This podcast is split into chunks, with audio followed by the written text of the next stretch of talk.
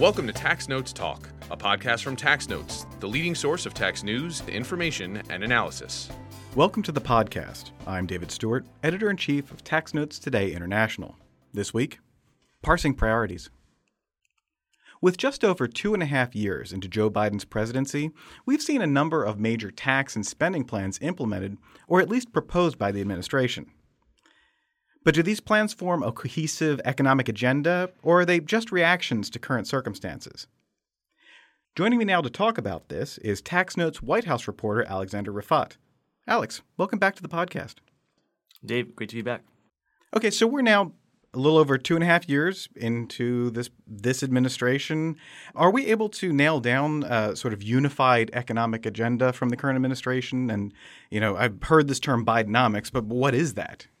Yeah. So, I think looking at the proposals that have both been enacted and also proposed so far by this administration, you see a common theme with all of these policies by President Biden. And essentially, they involve using the tax system to promote not just economic growth, but to incentivize certain social outcomes as well. So Biden has pursued conventional democratic policies, such as promoting clean energy development, unionized labor, and reducing income inequality, but it's being pursued by offering tax credits to incentivize private companies to invest in clean energy technologies, to hire union workers, and offer apprenticeship programs, as well as invest in areas that have historically been marginalized or rely heavily on declining industries. Now, there's nothing new about president or an administration using tax credits to incentivize certain behavior. But what you're seeing with the tax credits enacted both in the CHIPS and Science Act as well as the Inflation Reduction Act is you're seeing that they're trying to combine all of those major sort of themes together in one package.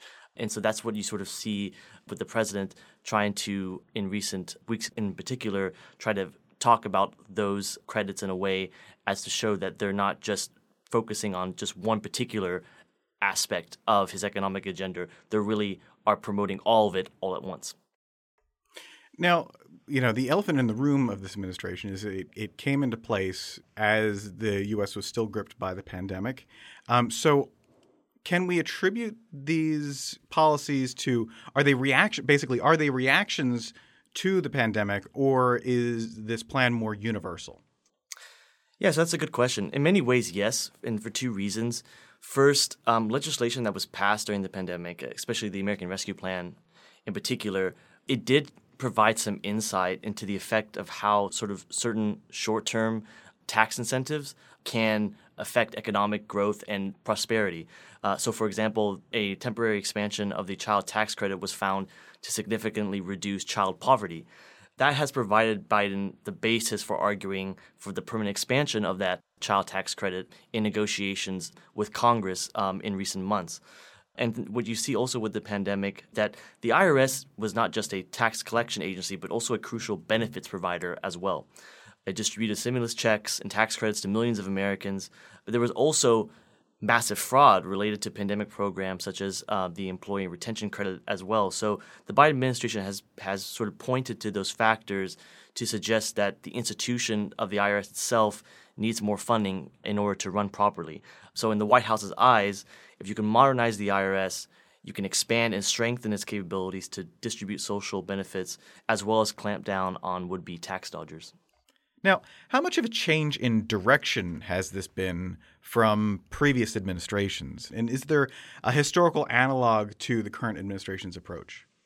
Yeah, so in some ways, Biden is following in the footsteps of his Democratic predecessor, President Barack Obama, in advocating for, tax increases on the wealthy to pay for social programs that would benefit middle and lower income households. However, he is also using some of the rhetoric used by former President Trump in that he's sort of promoting an America-focused, America-centric economic agenda, and particularly in sort of promoting this rebirth in American industrial strategy, albeit he's focusing on clean energy development rather than President Trump's focus on fossil fuels. So in essence, Biden is combining the tax policy framework of the Obama administration with the rhetoric of sort of America-focused, America-centric economic outlook that President Trump used. What can we expect going into the 2024 campaign? What has Biden promised in terms of tax policy for a second term? In addition to the previously mentioned push to permanently expand the child tax credits, Biden has also sort of pushed for this narrative of rewarding work and not wealth in the tax system by instituting a 20% minimum income tax on households worth more than $100 million. He's also, in conjunction with that, has continued to pledge not to increase audit rates on individuals making less than $400,000 per year. Those are the main things that he's looking for, that he's pushing for heading into the 2024 election. Now, what are the main criticisms that we're hearing about President Biden's policies? So I would break this down really into two parts. There's the political and then there's the functional. On a political level, Republicans have argued that Biden's tax credits are creating an economy that essentially picks winners and losers, and that the tax increases on corporations and wealthy individuals will stifle economic growth. While construction of manufacturing appears to be soaring in the U.S. since the passage of CHIPS and the Inflation Reduction Act, most Americans remain skeptical on the economy. A poll last month by the Associated Press showed only 34% of Americans trust Biden's handling of the economy. And allies as well have voiced concerns over the domestic content requirements within the tax credits that Biden has enacted, especially the credit for electric vehicles. So there's been a lot of scrutiny both domestically and internationally regarding the tax credits that the Biden administration has signed into law. In addition to Republicans' criticism of the additional funding for the IRS, Republicans have also come out against the administration's plans to adopt Pillar 1 and Pillar 2 of the OECD Global Tax Agreement, arguing that it will effectively result in both higher taxes for U.S. companies as well as a loss of tax revenue in the United States. And then a final point on the political front, the president also has not been helped politically by the fact that his son Hunter is currently being charged with failing to pay his tax bill to the IRS, the very agency, of course, that he's staking so much of his economic agenda on. And then switching over to the functional level, tax policy experts have raised concerns over the ballooning cost of the IRA energy tax credits. The Joint Committee on Taxation recently revised the estimated cost of the energy subsidies from about $260 billion over 10 years to well over $650 billion. Others have also argued Biden has effectively closed off rigorous due diligence of his tax proposals by excluding the Office of Information and Regulatory Affairs from the review process of proposed tax regulations. And so as the tax credits in the CHIPS and IRA enter its implementation phase, there are questions whether companies will be able to effectively meet all of the stringent domestic content and labor requirements associated with the subsidies. How much of the current economy is being attributed to the president's agenda versus, say, Fed Chairman Jerome Powell's monetary policy? Yeah, so obviously the president is taking credit for the relative strength in the current economy, while Powell has been lauded by economists for sort of striking the right balance between raising interest rates just enough to lower inflation without bursting sort of the labor market and thus sparking mass unemployment. But in that, taking credit for the economy really comes as a double-edged sword for the Biden administration, especially if things do turn south come election year. So looking ahead at some issues that are coming up, how are we expecting the president's economic agenda to play into the upcoming negotiations over expiring provisions of the Tax Cuts and Jobs Act? You know, the debt ceiling agreement that was reached between the White House and Republicans earlier this summer effectively kicked that can down the road. And so they basically, both parties have sort of agreed by suspending the debt ceiling up until January 2025. It's effectively making those provisions part of a referendum into next year. So that really will come down to whether or not Republicans, are able to control both chambers of Congress and the White House, or whether Democrats are able to hold and then possibly take over the House. What key indicators should we be looking for to assess the president's agenda in the coming months? Yeah, so there's really three parts to this. The first is implementation, which we are sort of currently underway right now. And I think going into next year, there's really going to be some key questions in terms of how much progress has been made in terms of implementing these series of tax credits? How effectively have businesses been able to take advantage of them?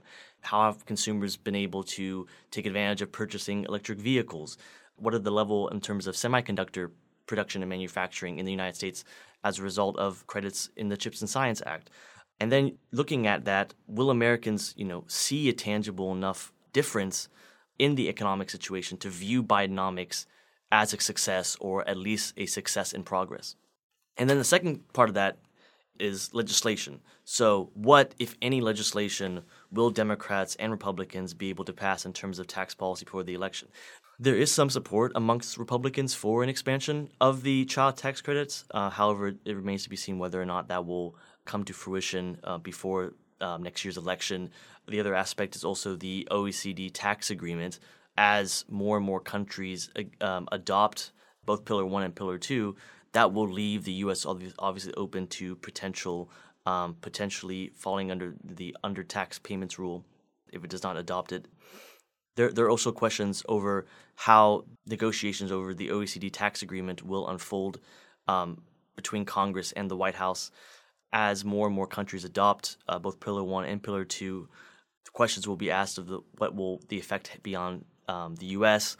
and U.S. companies, given that part of the agreement entails a penalty or a surtax for failure to adopting the agreement. And then finally, it's the election itself. This goes without saying, but the results of the 2024 election will be pivotal in determining the trajectory of Biden's economic agenda. If he's able to win the re-election and Democrats are somehow able to take back control of the House and retain the Senate, then Biden will be able to further cement his legacy, not just with the legislation that has been passed, but also pursuing the other goals that he's already mentioned and outlined.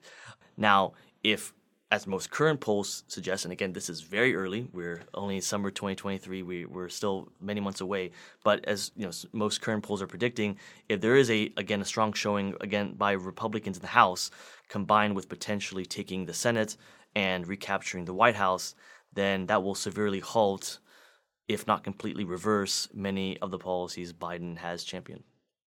Well, all right, Alex, this has been great, and thank you for being here. And I'm sure we'll be talking a lot more as the 2024 election kicks off and we have other plans to discuss. Yep, as I said, they have a long way to go. Now, coming attractions. Each week we highlight new and interesting commentary in our magazines. Joining me now is Acquisitions and Engagement Editor-in-Chief, Paige Jones. Paige, what will you have for us? Thanks, Dave. In Tax Notes Federal, Allison Clapp examines the criteria for lawfully deferring estate tax payments. 3 Davis and Harmon practitioners examine a provision in the Secure 2.0 retirement legislation concerning the required minimum distribution rules. In Tax Notes State, 5 practitioners summarize the court case Quinn v. Washington and the basic structure of the capital gains tax. 3 Anderson Tax practitioners discuss the differing property and sales tax considerations regarding battery energy storage systems in 4 states. In Tax Notes International, Ryan Finley explains that the scoping criteria dispute overshadows Amount B progress.